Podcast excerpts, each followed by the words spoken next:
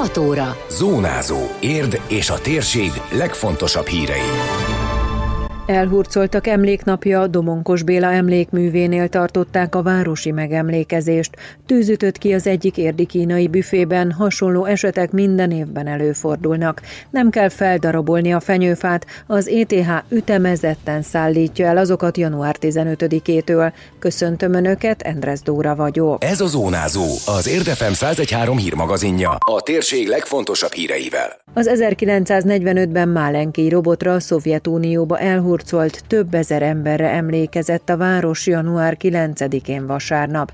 A városi megemlékezést Domonkos Béla emlékművénél tartották. Csőzik László polgármester, a Szövetség Érdért frakció, a nemzetiségi önkormányzatok, pártok, civil szervezetek, illetve az ifjúsági önkormányzat főhajtással és virággal tisztelgett az elhurcoltak emléke előtt. Csőzik László megemlékező beszédében felelevenítette az 1945. januárjában történteket. A polgármester kiemelte, emlékezetünkben az elvitt áldozatok és itthon maradt csonka családjaik olyanok, mint ez az 1998-ban emelt emlékmű a Földrajzi Múzeum előtt. A magányos női alak, ez a törékeny, mégis tűzön vizen át kitartó nő az egész közösségünk tragédiáját szemlélteti. Várja az övéit, várja az idők végezetéig új év kezdetén mindig a remény hangja a leghangosabb. Így van ez 2022-ben is, és ez a remény tartott meg minket a nehéz időkben, és most is a remény hajtja előre városunkat érdet. Az, hogy a járvány, a gazdasági válság, a társadalmunkat mérgező gyűlölködés után talán jobb jövő várhat mi ránk. Soha nem feledhetjük el a múltat. Soha nem, mert sokáig nem kapaszkodhattunk semmi másba, kizárólag az emlékeinkbe. Nemzedékeken átvittük magunkkal az érdi családok háború alatti és utáni veszteségét.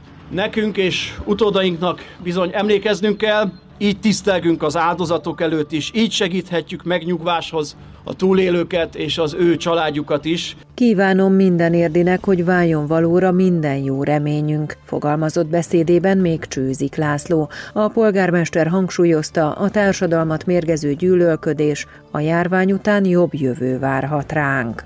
Azt kívánom én minden érdinek, hogy váljon valóra minden jó reményünk, a közelmúlt sebeit is meggyógyítva, együttes akarattal, együttes erővel, a nézetkülönbségeket félretéve, csak és kizárólag szeretett városunk javát keresve lépjünk idén ebbe az új korba.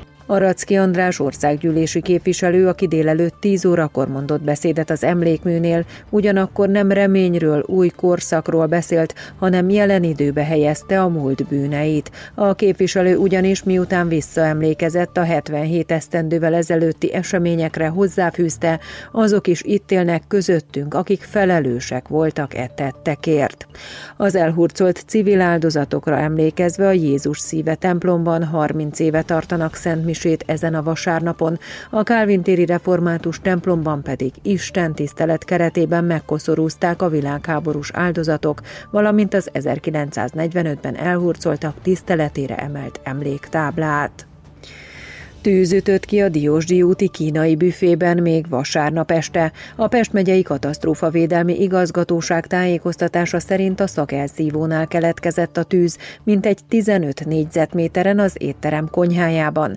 Az érdi és a török bálinti hivatásos tűzoltók mellett a Sziget-Szent Miklósiak vízszállítója is a helyszínre érkezett. Három vízsugárral előbb körülhatárolták, majd megfékezték a tüzet. Az étterem feletti lakásokat összesen hét ember hagyta el a munkálatok idejére, mondta el a megyei szóvivő Csámpai Attila. Az étterem fölött lakások vannak kialakítva, az egyik lakás füsteltelítődött. Helyszínre nagy örökkel vonultak a tűzoltók, így az érdi, illetve török bányt hivatásos tűzoltók érkeztek.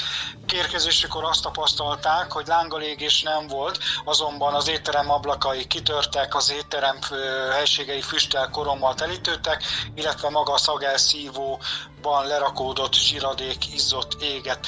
A tűzoltók azonnal megkezdték a lángok oltását, illetve átszellőztették, átvizsgálták az éttermet, fölöttük lévő lakásokat is.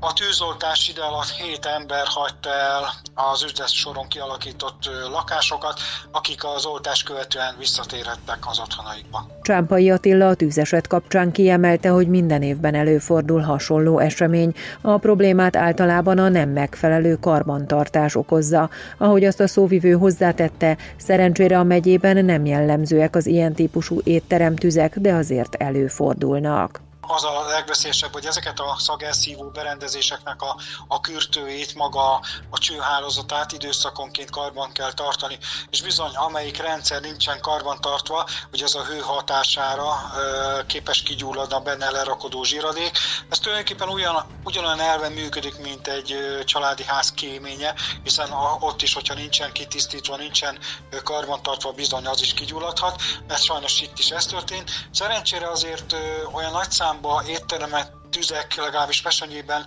nem sűrű jellemzőek, de azért néha-néha előfordulnak. Csámpai Attila hozzátette, hogy lakásokban az ilyen típusú esetek nem jellemzőek, inkább az elektromos meghibásodások és a tűzhelyen felejtett ételek okoznak tüzet. A lakásoknál inkább az a jellemző, hogy maga pára elszívó gyullad ki. Volt már arra példa, hogy, a, hogy az a fajta pára elszívónak nincsen kürtője, maga ilyen zsíradék összegyűjtő papír vagy egyéb más szövet van benne, és nem kürtős kialakítású, és volt már erre példa, hogy az gyullad ki, de igazából ez nem jellemző. Általában, hogyha konyhában tűz keletkezik, az elektromos meghibásodásból keletkezik, és vagy tűzhelyen felejtett étel, és az gyújtja meg a környezetét, ez a jellemző, de volt már erre például, hogy sajnos mondjuk a pára elszívó gyulladt ki egyéb másokból. Szavazatszámlálókat keresnek érden. 2022-ben országgyűlési képviselő választás és várhatóan több kérdésben népszavazás is lesz. A választási eljárásról szóló törvény szerint a szavazatszámláló bizottságnak csak a településen lakcímmel rendelkező, a központi névjegyzékben szereplő választópolgár lehet tagja. A szavazatszámláló bizottság választott tagjának megbizatása a következő országgyűlési választásra megválasztott választási bizottság alakuló üléséig tart, azaz négy évre szól. Ez azt jelenti, hogy a korábbi bizottsági tagok megbizatása lejár, tehát nekik is újból jelentkezni szükséges, amennyiben részt kívánnak venni a munkában.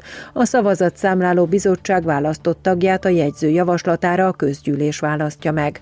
A jelentkezési lap letölthető Érdváros honlapjáról, vagy átvehető a polgármesteri hivatal főépületének portáján is, illetve ugyanitt a kihelyezett gyűjtő dobozban leadható.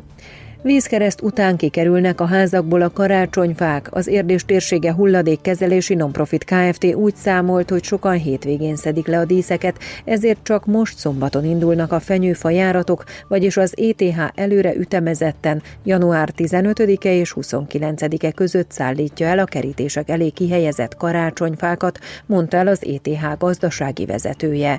Nyírőné Császár Adrián hozzátette, hogy a szállítás napján reggel 7 óráig tegyük ki a fenyőfákat oly módon, hogy díszek ne maradjanak rajtuk.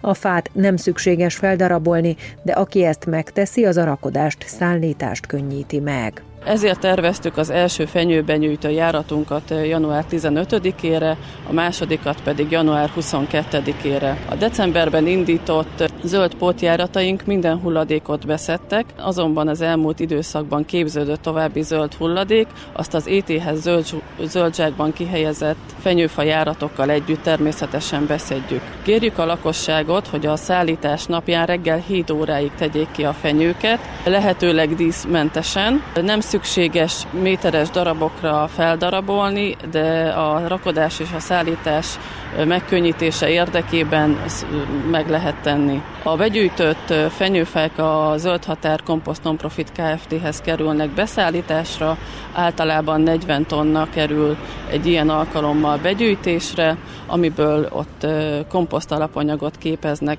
bedarálás és feldolgozás után. A fenyőfa járatok részletes menetrendje megtalálható az érdmost.hu oldalon. Időjárás. Általában napos időre számíthatunk, de a déli megyékben továbbra is lehetnek közepesen vagy erősen felhős tájak. Számottevő csapadék nem valószínű. Az északi északkeleti szél az ország nagy részén megerősödik, néhol viharos lökések is lehetnek. A legmagasabb nappali hőmérséklet mínusz 2 és plusz 4 fok között alakul. Zónázó. Zónázó. Minden hétköznap azért efemen. Készült a médiatanás támogatásával a Magyar Média Mecenatúra program keretében.